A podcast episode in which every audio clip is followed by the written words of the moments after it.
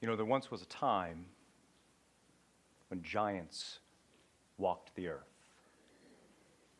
And I don't mean just Goliath, I mean giants of the faith, titans of the truth. I mean men who fought the good fight, who kept the faith, who finished the course. I'm talking about men who counted all things as loss for the surpassing value of knowing Christ Jesus.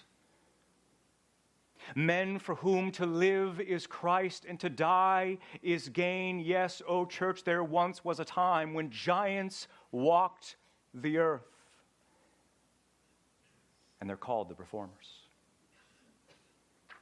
These are men who risked their lives, who rattled Satan's cage, who stood against the world, who defied the Pope and all his laws, and who stood undaunted in the proclamation of the Word of God, no matter the pain, no matter the danger that it brought to their lives. You understand, these are men of whom the world was not worthy. Hebrews 11 38. And we owe so much to these men. A debt that cannot be repaid with cowardice we owe a debt that cannot be repaid with compromise. The only thing that will honor the reformers and the Word of God that they died to proclaim is to emulate their courage and to share their convictions. And yet, you realize, don't you, that we can't have a conversation about the reformers or the Reformation for very long until William Tyndale of England comes up in the conversation. At least we shouldn't do that. And the reason for that is because this man gave his life to give the people of England a Bible in their own language, which in the 1500s, by the way, was completely illegal and had been for 150 years. In other words, you either read or own a Bible in English, and you're a dead man. And yet, William Tyndale didn't just own a Bible in English. He translated the Bible into English, and for that heinous crime, they imprisoned him, they chained him, they strangled him, and they consumed his body in the flames. And yet, despite their best efforts to destroy him and to silence him forever, William Tyndale still speaks and lives. He still lives. Not just with Christ awaiting the kingdom and his glorified body. But William Tyndale still speaks today anywhere where English is spoken. Because you might not know the staggering legacy of William Tyndale that he is the father of the English Reformation. He is the father of the English Bible. And get a load of this in many ways, he is also the father of the English language itself. You see, we're talking about the Reformation this month. And what the Reformation is, is a revolution. A God centered, Christ exalting, Bible saturated revolution to bring the entirety of Christianity back under the supreme authority of the Word of God. Because you understand, don't you? The only true Reformation is that which emanates from the Word of God. The only authentic movements of God in history had at their blazing center the Word of God preached and proclaimed and loved and treasured in the hearts of God's people. Anything else is just mystical madness and superstitious nonsense. You see, Tyndale understood that. After his own conversion, Tyndale looked upon the landscape of Christianity and he came to the realization there is no Christianity in England. These people aren't saved. These people are totally ignorant of the gospel. All they know is the polluted Catholic gospel of works and merit. They are still under the delusion that the sin bearing death of Jesus Christ is not enough to save them and they didn't have a Bible to tell them any different. And so, in this dark hour, God raised up a giant of the faith, William Tyndale, to give the greatest gift of the English Reformation, namely a Bible in their own language. The cost of doing so would be absolutely enormous. He never married, fled the country lived underground as a condemned heretic, and spent the last 12 years of his life as a hunted fugitive, laboring in the shadows to give his people a Bible in their own language. And he never went home to England again, and he would pay the ultimate price, giving his life as a martyr. And we are so glad that he did, because the way it worked out in God's providence is that we are Christians today precisely because Tyndale wasn't a wimp. There was something more important than being safe. There was something more important than quality of life. There was the glory of Christ and the Word of God and eternal souls and the power of the gospel to save those who believe. And, church, the whole reason why we're doing this little series on the Reformation is not at all to worship the reformers, but to worship the God of the reformers and to use their lives as kindling in our souls to continue the Reformation today because it is not over. So here we go. The life, the legacy, the labors of William Tyndale, the father of the English Reformation. If you have notes, you can see where we're going. There's three parts. Let's begin with part one the Reformation in England the Reformation in England.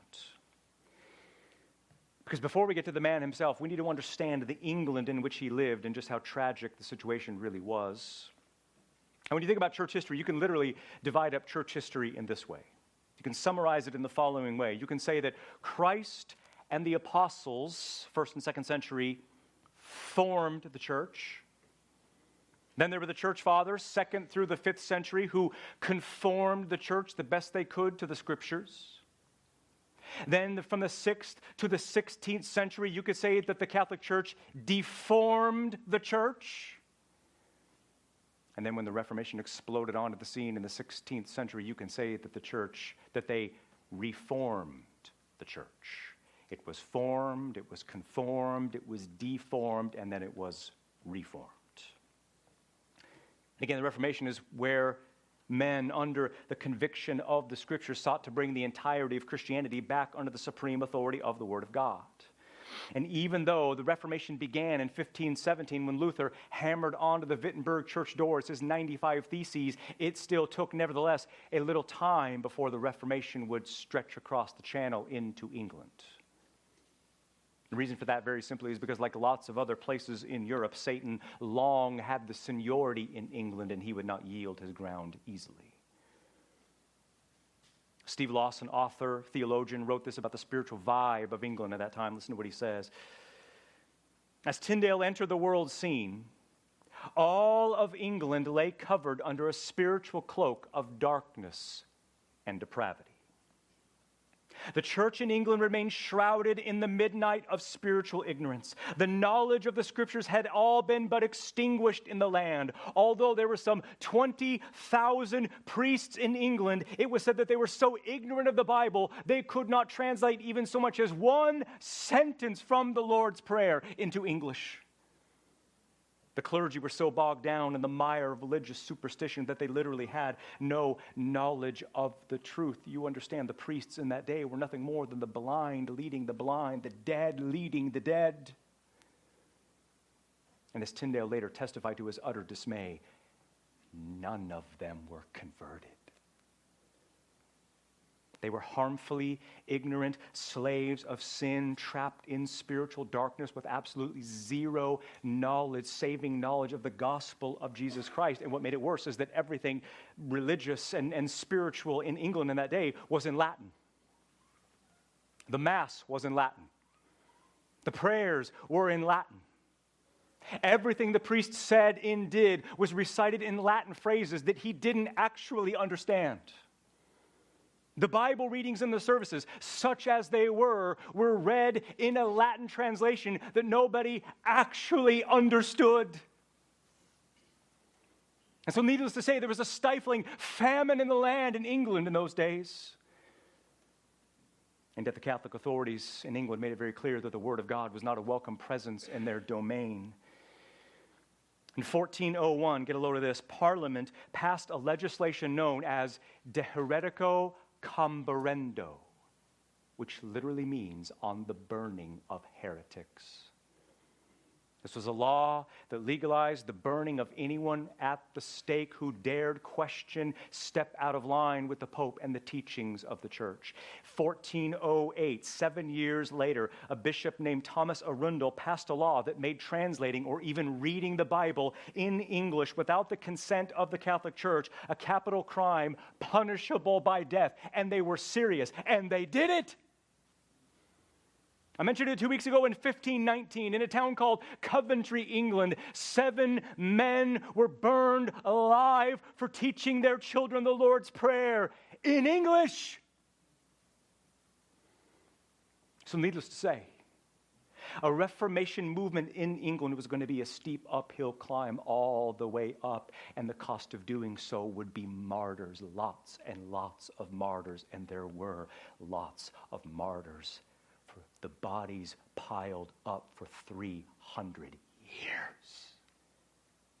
From the 14th to the 17th centuries in England, as the Catholic Church opposed the Word of God with absolute hatred and barbarity. And yet, despite the danger, Knowing the risks, Tyndale would do what no one else had ever done before. He would translate the Word of God directly from the Hebrew and Greek into English to be read by the common people, and in so doing, pierce through the darkness that had long suffocated the people of England. Which leads me to part two. Part two the incalculable influence of William Tyndale. The incalculable influence of William Tyndale. But you have to understand, Tyndale wasn't merely a driving force in the Reformation of England. Tyndale was the Reformation in England. And we need to appreciate all the ways that God providentially prepared this man to make an impact so massive that in one way or another we still feel the impact even to this very moment. You understand, this guy wasn't just smart or intelligent, he was on another level entirely. Genius level trained at Oxford, then at Cambridge. He received the highest training on the planet in that day in linguistics and philology, languages, and literature. Tyndale was a master of language. In fact, he was fluent in eight of them Hebrew, Greek, Latin, German, Italian, Spanish, French, and of course, English. And it was said by those who knew him that he was so good in any of those languages that should anyone from that country hear him speaking any of those languages, they would assume that he was speaking his own native language. One writer called Tyndale a linguistic genius whose expertise in multiple languages dazzled the scholarly world of his day. So it's clear in the providence of God that this man was made of something different a chosen instrument for one of the darkest hours of the church. And in the darkest hour of England, what they needed most was a Bible in their own language, because again, you would agree that the only true Reformation is that which emanates from the Word of God. Tyndale was exactly the man for the job. This was no amateur, hack, clumsy novice carving out a rude translation out of the back of a van. No, Tyndale was a master craftsman a semantic engineer, a wizard with words, a sculptor, an artist who possessed the unsurpassed ability to work with the sounds and rhythms of an English language, which in that day was still in flux and rough and unrefined. And so Tyndale was the first, and I mean the very first person in history ever to translate the Word of God into English straight from the Hebrew and the Greek. And of course, there was Wycliffe, who 150 years earlier translated the New Testament into English. That's true. And with no disrespect to the man, it was rough, it was crude, it was massive, it was bulky, it was expensive, it was handwritten, it was hard to get a hold of, and it was translated from the Latin, not from the Greek, and the Latin was full of problems and mistranslations. But you see, Tyndale's achievement of a clear, coherent, compelling, captivating English version from the Hebrew and Greek had never, ever been done before in history. Ever. And so we need, and we need a sense of how staggering this achievement really is. We, we need to wrap our heads around this because we think, don't we, that the, that the King James Version is that which gave us our language for Christianity. Don't we assume that? And yet it was not. It was not the King James that gave us our English Bible, it was Tyndale. Because did you know that 84% of the King James New Testament is Tyndale? They just took it from him. They couldn't improve upon what he did. Did you know that 70% of the Old Testament work that Tyndale did is used in the King James? This is a shocking thing because the Bible he produced was by himself in exile, on the run, price on his head, target on his chest, translating in, in, in some back room somewhere.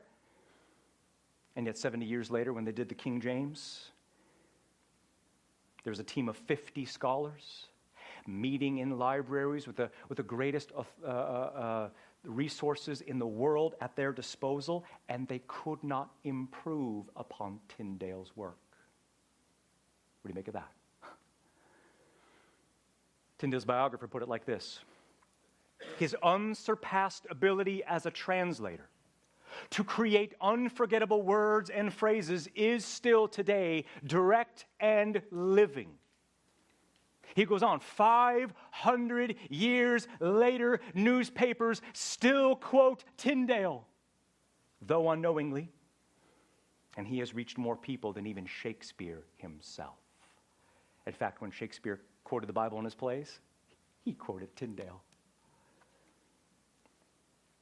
Let me give you a sampling of Tyndale's work. We need to get a sense uh, of what the impact that Christ used this man to make. Here is a sampling of things that he translated that we know so well, and yet we did not know that it came from Tyndale. Let there be light. And there was light. That's Tyndale.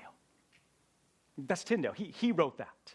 I mean, it's in the Hebrew, but he translated it into English. And any of you who know Hebrew know that there are a couple different alternative ways to translate that phrase. But you see, Tyndale not only got it exactly right, but he translated it into English in a way that is poignant and profound. Am I my brother's keeper? The Lord bless you and keep you and make his face to shine upon you. That is the most well known benediction in the entire Bible, and it's Tyndale. In the beginning was the Word, and the Word was with God, and the Word was God. One of the most important Christological statements in the entire Bible, and it's Tyndale. There were shepherds abiding in the field. Our Father which art in heaven, hallowed be your name. The signs of the times, the flesh is willing, but the spirit is weak. In him we live and move and have our being. Fight the good fight of faith. And it's all Tyndale. Words.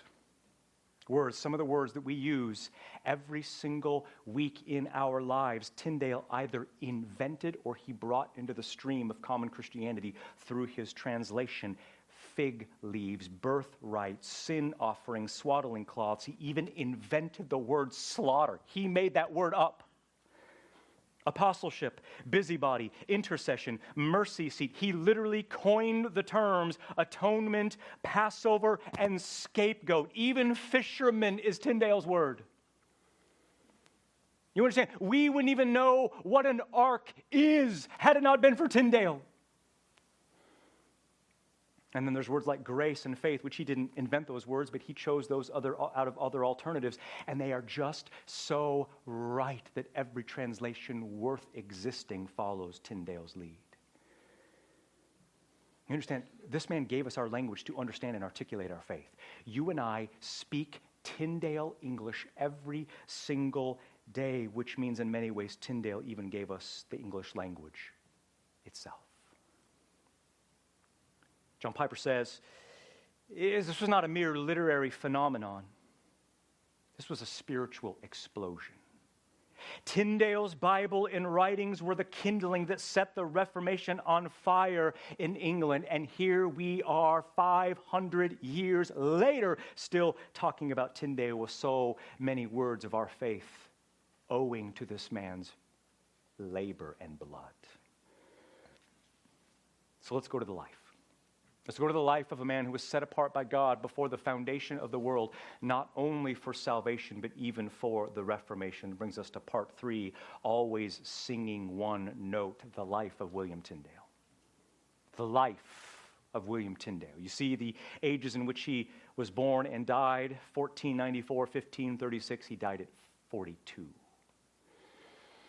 But like most men who became reformers, William Tyndale was a man of humble beginnings.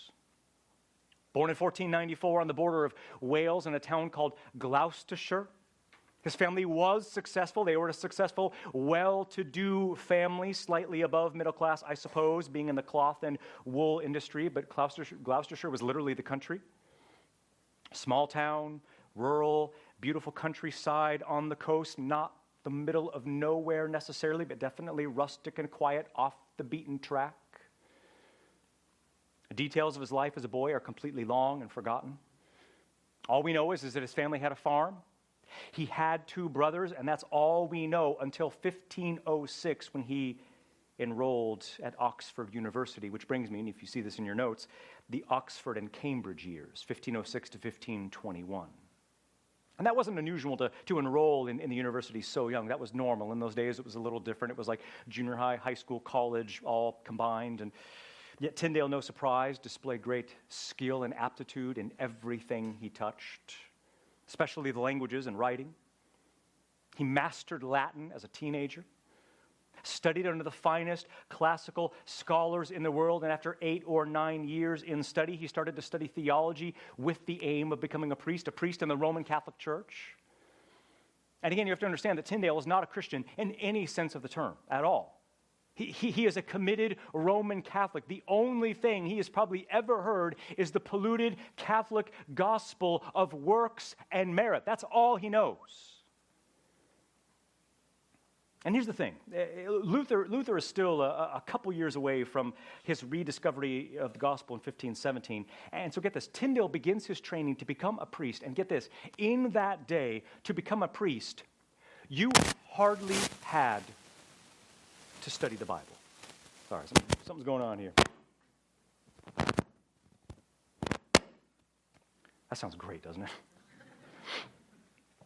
Where was I? Okay, to be a priest, you hardly had to study the Bible. The, the Bible was, was a mere footnote in the curriculum.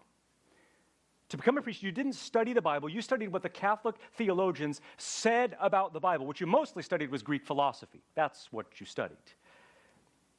Tyndale rightly complained. He said, In the universities, they have ordained that no man shall look at the scriptures until he be nursed in heathen learning eight or nine years, armed with false principles with which he is clean shut out of the scriptures.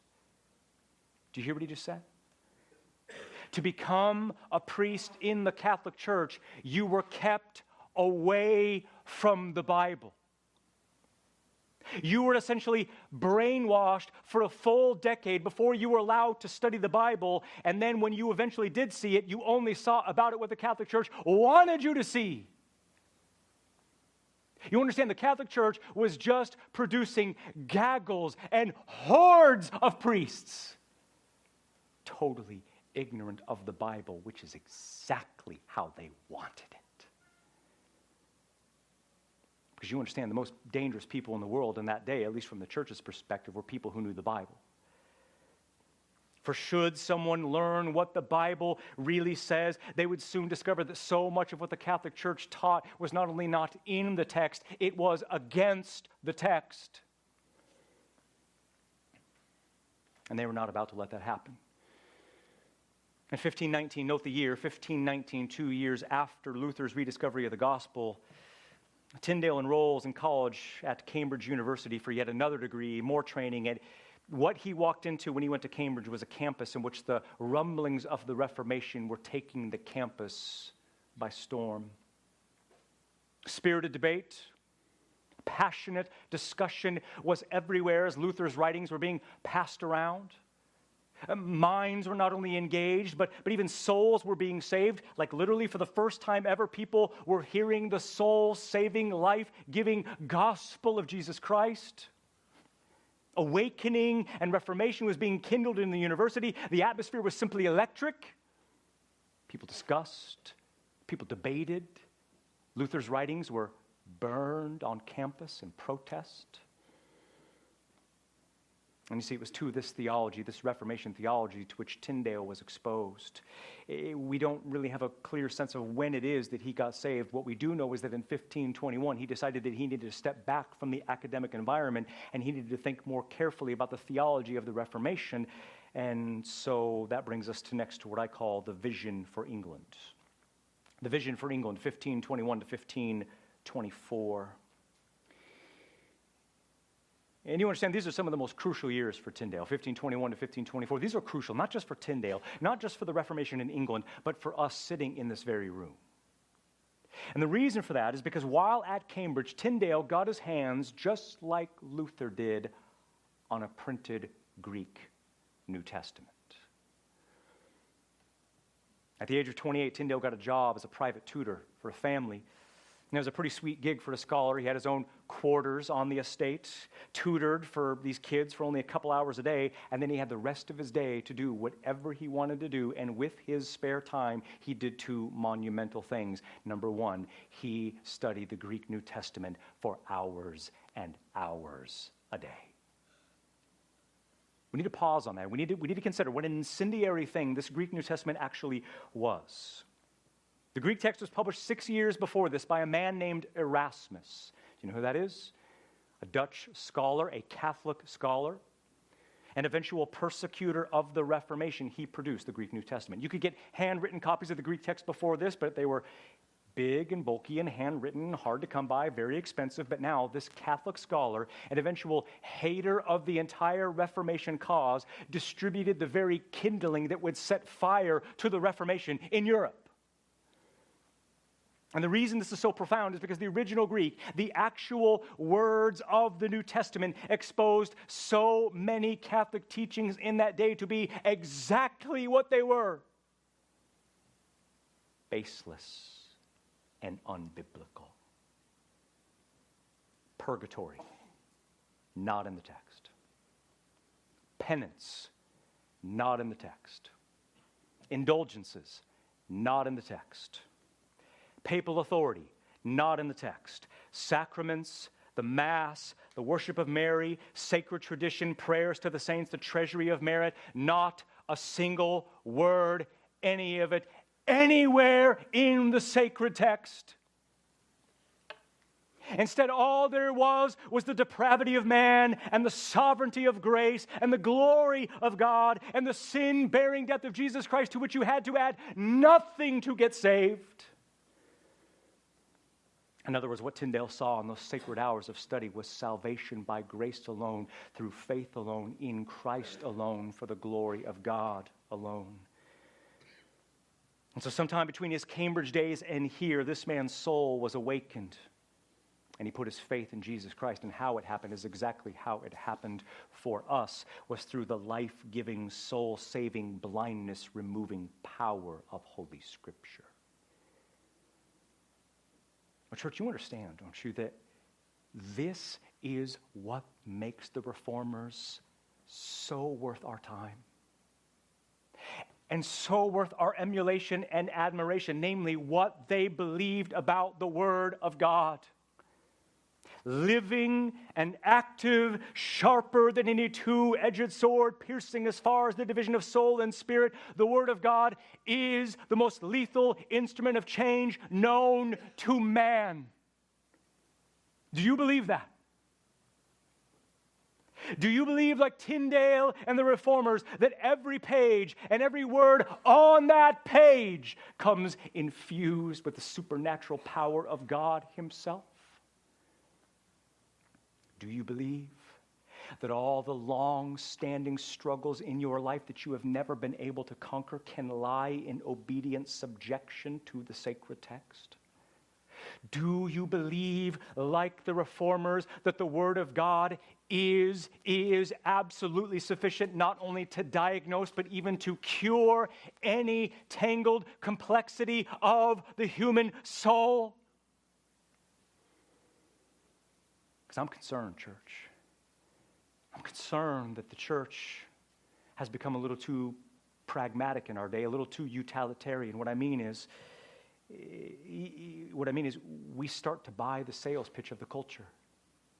That pills and pop psychology, that has the real corner on life change and transformation. Just reading the Bible, they say, is not sufficient for the dilemmas of the 21st century soul. And slowly over time, we begin to believe them.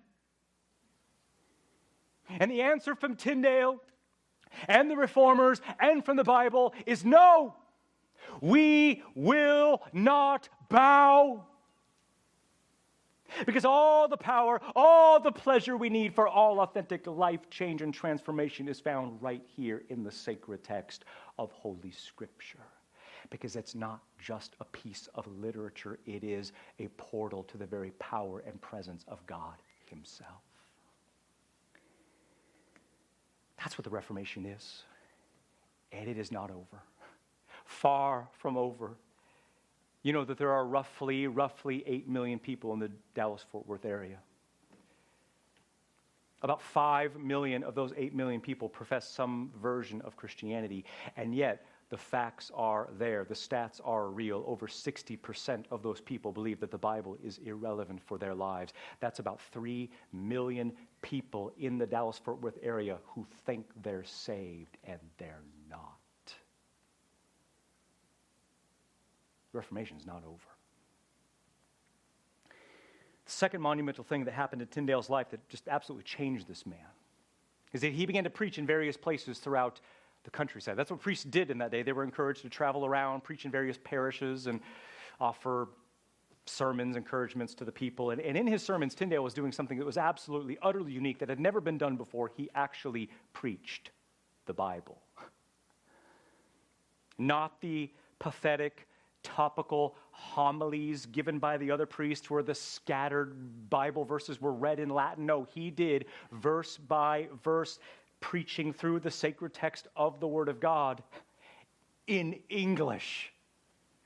Uh, if you could wrap your head around this, that had never happened before, ever. Ever. He's preaching the Word of God, translating it into English. I mean, could you imagine what this is like?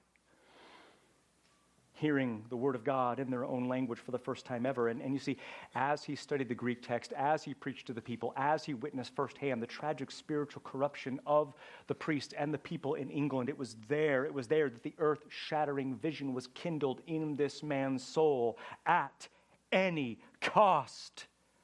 The Word of God must be given to the people of England. An idea that sounds obvious and one that you would expect receive joyful acceptance and celebration by the Catholic authorities of the land, but such was not the case. Again and again, he found himself in disputes with other priests, disagreeing with his views on Scripture. In 1522, he was summoned by the Chancellor of the Catholic Church in England. That's a big deal. Summoned by him and warned about his controversial views. And all he was doing was just preaching the Bible the family with whom he stayed, that, that, employed him, they would oftentimes have those visiting priests in the area come and stay for dinner. And one night he found himself in a heated debate with one of those priests who was a little higher up on the food chain than him. They were debating about the value of the Word of God, and this priest declared to Tyndale, We would be better without God's laws than the Pope's. Meaning, the word of the Pope is more important than the word of God, to which Tyndale replied in his most famous words I defy the Pope and all his laws. Should God spare my life to be many years, I will cause a boy that driveth the plow to know more of the scriptures than thou dost.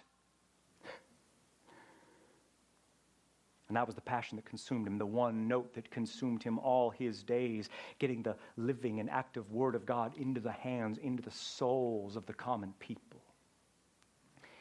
So he's got to translate this thing. He's got to finish the work. He's got a lot to go, but the place to go, if you're going to translate this thing, get it printed, is in London. That's where all the printers are, that's where all the connections are. So he goes there, and for the next year, he sought to get it printed. And he approached the highest Catholic authority he could find in that day, which was a man named Bishop Tunstall. Remember that name, Bishop Tunstall. Tunstall was revered, respected, and powerful and political. And yet, and yet, and yet Tyndale assumed that because this man was a priest, a, a, bishop, because he had actually assisted Erasmus with the production of the Greek New Testament, that surely this man would be excited to get the Word of God into the hands of the common people. But instead, he was re- met with resistance and skepticism and questioning and suspicion, and he stonewalled Tyndale, and the reason he did is because of Luther. You understand, the Catholic authorities in England hated Luther. But because of, because of the rapid spread of the Reformation, the church lost their grip and power over the people in Germany, and the Catholic authorities were not about to let that happen at any cost. And yet Tyndale remained undaunted. He stayed in London for a whole year, working on the translation, trying again and again, trying to get uh, people to buy into this idea of getting the Word of God to the people. And yet, again, without exception, he received only opposition and resistance. The authorities wouldn't approve it, printers wouldn't print it. And so, after an entire year of dead ends and stalemates and lies and excuses and setbacks, he realized the only way this was ever going to work is if he fled to Europe under the cloak of darkness in defiance to the king, translated the word of God, and then smuggled it back into England, which is exactly what he did. Which brings us next to the exile to Europe. The exile to Europe, 1524 to 1529. And you understand, Tyndale never went home to England again. He, he, he was in a foreign country until his death in 1536. He set sail for Germany April 1524 and remained in exile the rest of his life, living underground like some sewer rat, all for the cause of the Reformation. And these, these years in Europe, it's really hard to trace his whereabouts. It's traced hard to trace where he was because he was went dark, undercover, moved in secret like some nomad or outlaw on the run from the authorities, because that's exactly what he was. Because you remember that law passed in 1408 that said that translating or even reading the Bible in English was a capital crime punishable by death. And so you understand, all moving to Europe does for Tyndale is just kick the can of his own execution down the road a little bit while he finishes the work. That's all it does. We think he began in Hamburg, Germany and then went to Wittenberg for 10 months, where he may have met Luther, mastered the German language, and where he saw for the very first time ever the opening pages of Matthew's gospel printed in English for the very first time. And the problem was not so much getting it printed, the problem was getting it back to England. And so that led him to a town called Cologne, Germany which was hostile to the Reformation, absolutely hostile to the Reformation, and yet it was the most strategic place to be. The reason for that is because it was built right there on the river, which daily sent ships, cargo ships, back to England. And so the thought was hide in plain sight, sneak Bibles into the cargo ships headed for England, and spread the Reformation that way. So that's what he did. On the very doorstep of hell itself, Tyndale continued the work, which had to be done in absolute secrecy. Right? He had to translate during the day in private. They had to print at night when everyone else was asleep because, should word get out what he and his little tiny team were doing, they would be imprisoned and arrested and possibly even executed. And the authorities did find out. The next year in 1525, some of the employees of the print shop got drunk in a pub, and they began to speak a little too openly about Tyndale's secret project, which just happened to be heard by a bitter hater and opponent of the Reformation, a man named John Cochlaeus, who called the Catholic cops.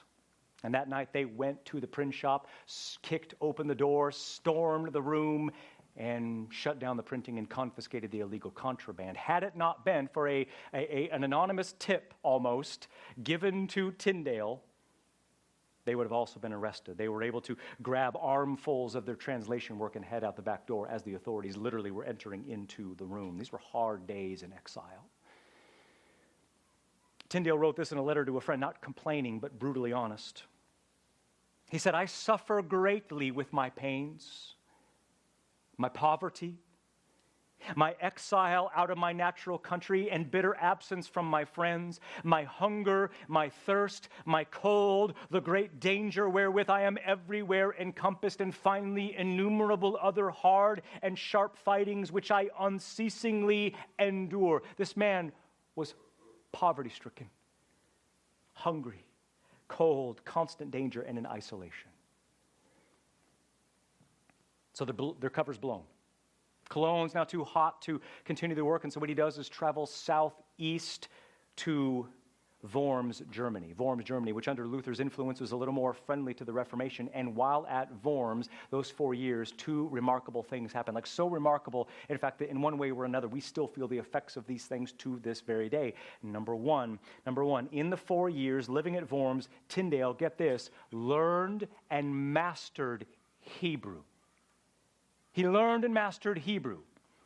In exile, on the run, price on his head, target on his chest. Who does that? And you understand this is a really, really big deal because get this there was maybe, maybe one to two people in all of England who knew Hebrew. And you know why he did that, don't you? You know why? It's because so that he could get into English for the very first time the Old Testament straight from the Hebrew that did not exist anywhere before Tyndale. He was the first. You understand, Tyndale was a man obsessed. Rightly obsessed with getting the whole Bible into the hands of the people. This is a man who understood that without the Word of God, known and loved and treasured and preached, that God's elect do not get saved, churches do not get planted and the reign of the evil one remains profoundly unshaken. But the second remarkable thing that happened in Worms 1526, listen carefully, he completed the New Testament. At least the first edition. New Testament was finished straight from the Greek, which was then printed, uh, hidden in bales of cotton, headed for London, floated up the Rhine River, across the channel to the port of London, where in God's providence, Tyndale had an old contact from the cloth making industry waiting on the other side to receive the New Testaments, and they were distributed everywhere in England, even as far up as north of Scotland. The Word of God was spreading across the English world right under the nose of the king. It said that three to 6,000 copies of the New Testament multiple times a year as it was being printed was being shipped to England. Tyndale wanted to set the word world on fire through his master's word, and that is exactly what was happening. You understand, don't you? The debt that we owe to this man. We have the Bible in English. And we believe the true gospel precisely because, as I said, Tyndale wasn't a wimp. There was something more important in life than being safe. There was something more important than quality of life. There is the glory of Christ and the Word of God and eternal souls hanging in the balance and the power of the gospel to save those who believe, which was happening in England. Over the next three years, pastors were preaching the Word People got saved. A, a, ravenous appetite for the Word of God was spreading through the land. People who once formerly walked in darkness had now seen a great light. A, a land and a nation once filled only with spiritual cadavers were being awakened and saved by sovereign grace. The Reformation was a flame in the land, and it could not be put out even with hostile persecution, although they tried. The authorities in England did not deal kindly with this awakening and reformation. They struck fast and they struck hard. The Catholic Gestapo began to confiscate the New Testament as soon as they found it, burning them publicly in the streets as a warning to anyone dare possess the forbidden book. Booksellers in England were warned, threatened with prison if they ever dare carry the banned book. Bishop Tunstall, remember him several years earlier, on October uh, 24th, 1526, organized an official public burning of the New Testament at St. Paul's Cathedral in London. Think about that. Bishop Tunstall burned the Bible. This isn't some Muslim or, or some foaming at the mouth atheist. This is a Catholic bishop, burning the Word of God. Tunstall was himself a Greek scholar. He knew better than anyone that Tyndale's work was absolutely incredible.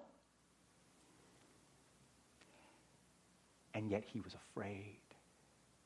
And the church was afraid because they knew that the Word of God undiluted and unpolluted would expose the entire sacramental system of the Catholic Church to be an absolute sham, which it is. So they turned up the heat.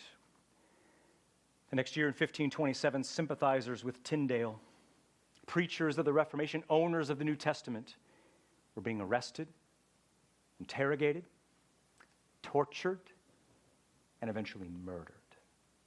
This is real.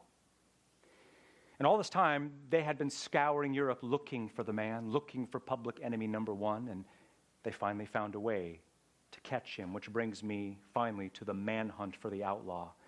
The manhunt for the outlaw, 1529 to 1536. In 1529, Tyndale moved northwest to Antwerp, Belgium, which is right on the coast just across from the English Channel, and there he buried himself in his new life's work, which is, tra- which is to translate the Old Testament into English. With stubborn tenacity, Tyndale could not be stopped until the hangman's noose killed him and the fire consumed him, which was coming very soon for him. Because, again, as I said, the Catholic authorities back in England were scouring all of England looking for him, and they found a way. They found a way to track down the man, and to do so, they found a Judas, a traitor, a man willing to pretend to go undercover, pretend to be Tyndale's friend, and then hand him over to the authorities. And the man whom they found was named Henry Phillips, a scumbag and gambling junkie in trouble with the sharks, who needed a little cash. And so when the Catholic Church found out his price, they paid this man in 1535 to travel to Belgium to track Tyndale down, get him to trust them, and then deliver them, deliver him into their hands. And this villainous, greedy, spineless man did exactly that. And amazingly, he found Tyndale. I, I mean, if Henry Phillips was anything, he was, he was persistent and industrious pretending to be a sympathizer with the Reformation cause, and Tyndale being a little too trusting, trusting even though warned by friends not to trust this man.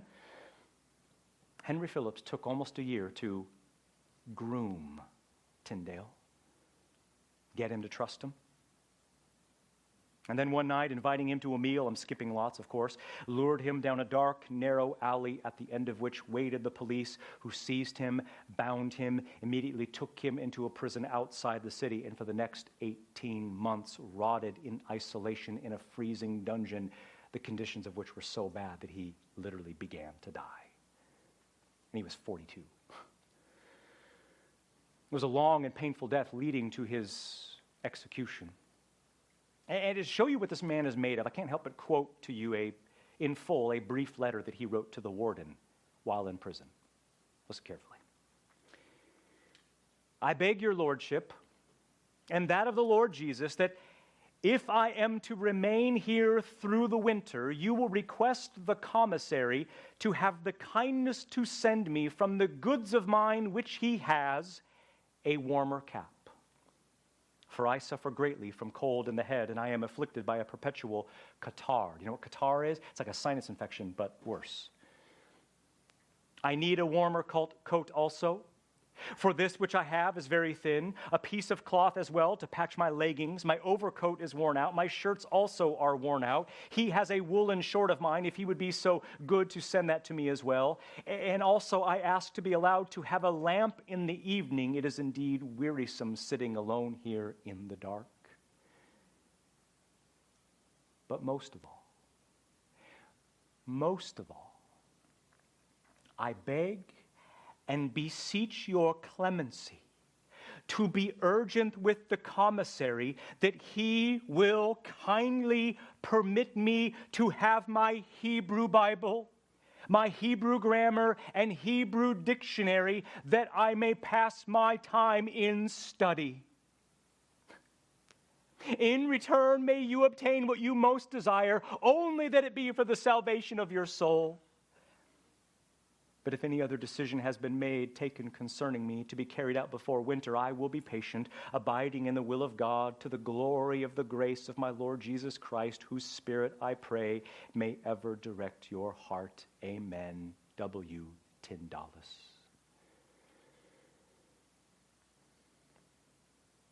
We don't know if his request were ever granted. We do know he didn't make it through the winter. Because, because on August 1536, his verdict was sealed. He was formally condemned as a heretic, degraded from Catholic priesthood. And then on October 6th, they led him out of the prison for the first time in 18 months to the place of execution. He was tied to the stake, surrounding by, surrounded by kindling and firewood sprinkled with gunpowder to obliterate his body and an iron chain placed around his neck. And yet, just before they pulled the chain with his last breath, he looked up into the sky and at the top of his lungs declared, O Lord, open the eyes of the King of England. Meaning, save this man, awaken this man's soul and move him to give the people of England the Bible in which is found the message that salvation is by grace alone, through faith alone, in Christ alone, for the glory of God alone. And after he cried out, they pulled the chain and strangled this man, and then they burnt his lifeless corpse, foolishly thinking that they were putting an end to him. But what it really was was just the beginning. Because anywhere where English is spoken, Tyndale still speaks. And so, what we need, and I close with this what we need, you understand, is more Tyndales. We need more Tyndales with courage to face the loaded gun of a hostile culture. We need more Tyndales with zealous resolve for the glory of God. We need more Tyndales who will translate the Word of God for the forgotten peoples of the world. We need more Tyndales to proclaim the gospel through the written page in the face of imminent danger and increasing hostility. It's coming.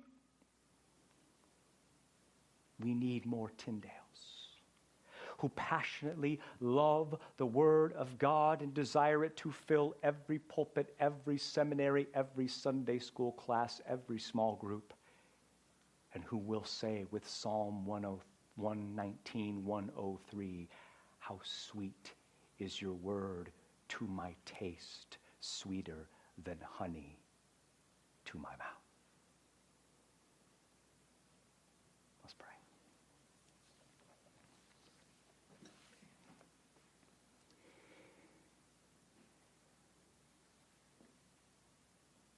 Oh, King Jesus, Tyndale was just a man, just a human, just like us.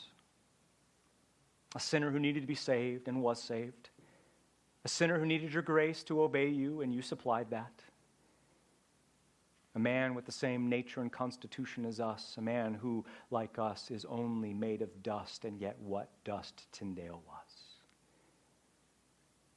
Oh Lord, may you use his life and Luther's life and, and Calvin's life and Knox's life and others' lives who, who gave up everything so that your word could be proclaimed. Let us have that same commitment, O Lord. Help us to, to not take for granted your sacred word and give our lives to study and meditation on it. I pray that you would cause us to feel a collective weight and burden over the lost people that you have strategically placed in our lives and that we would be willing to proclaim your word to them with courage and conviction and passion and love. Oh Lord, help us to see that the wor- what the world needs from us is not our winsome personalities, but that our belief in the sufficiency of your word and our willingness to proclaim it. Help us now, Lord, as we seek to become new reformers in a hostile and dangerous world. In your mighty name we pray.